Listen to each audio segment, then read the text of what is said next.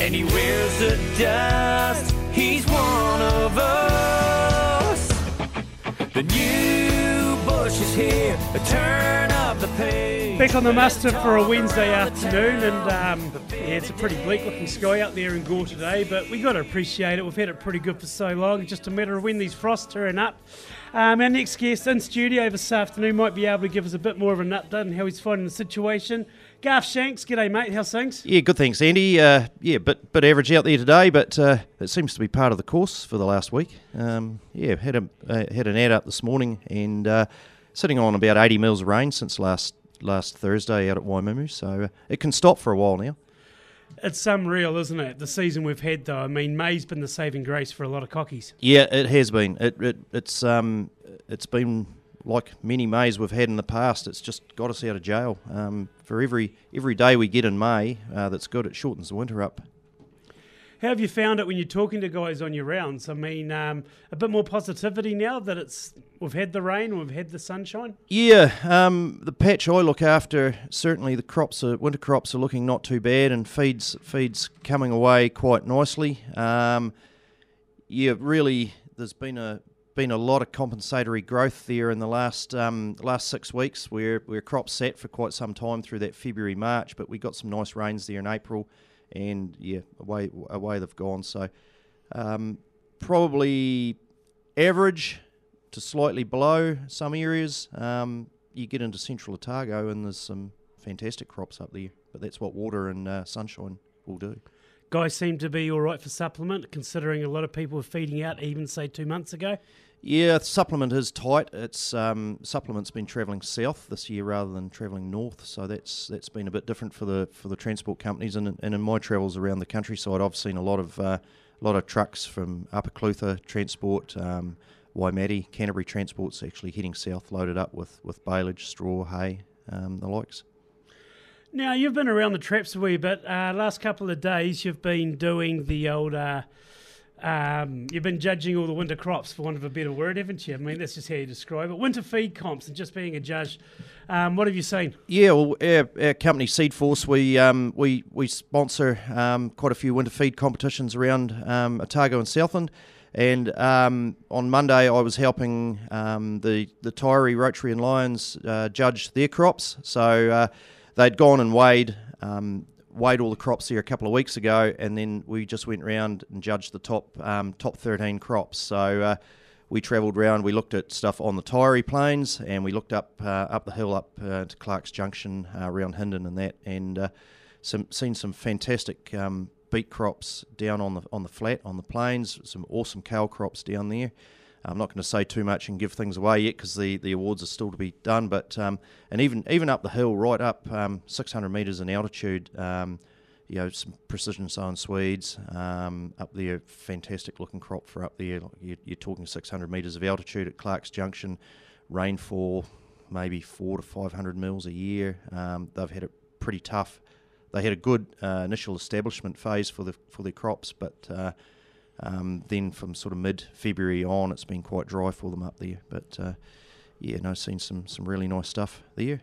And yesterday I was up in Wanaka judging the Wanaka Rotary Winter Feed Competition. So we looked at, once again, another 13 paddocks that ranged from fodder beet, Swedes and kale, both under irrigation and dry land.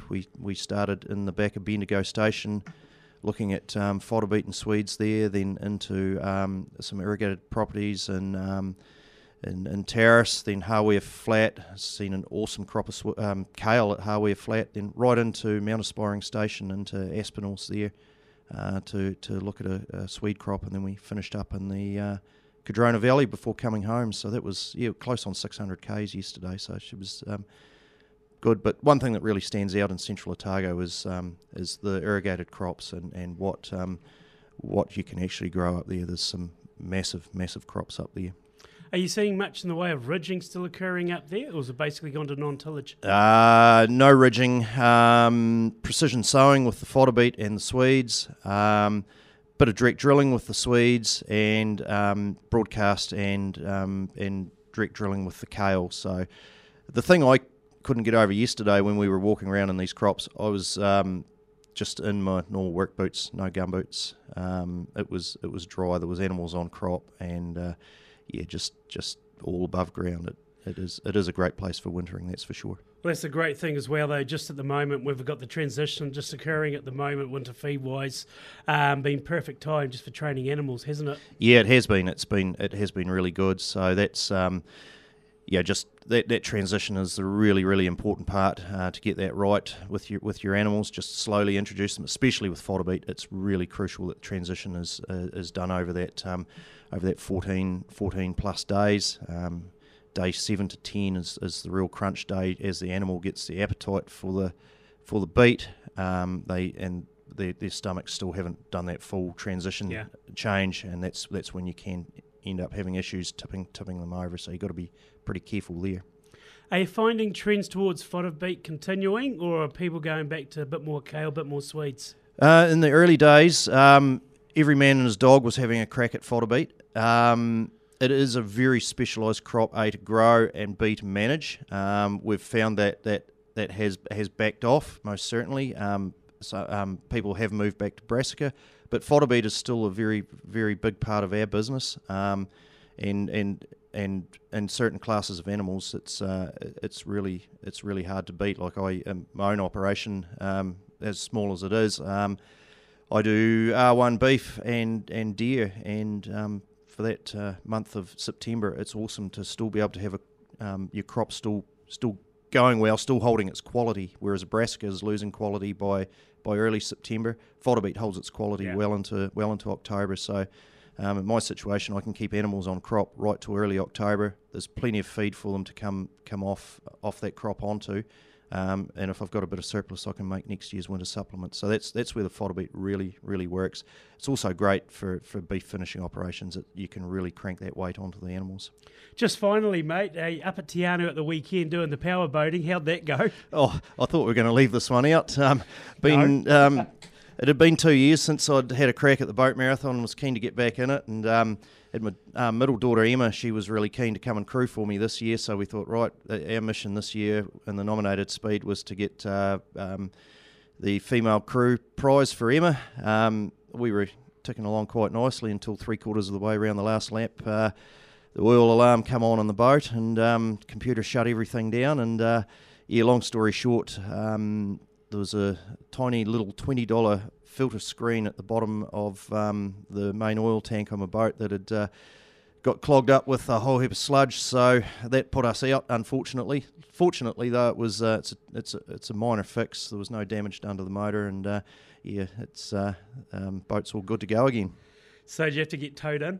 No, we come in under our own steam. There was still enough oil in the top tank to keep us running, and the computer would let us idle in, so probably should have chucked a fishing rod out and trawled our way back in.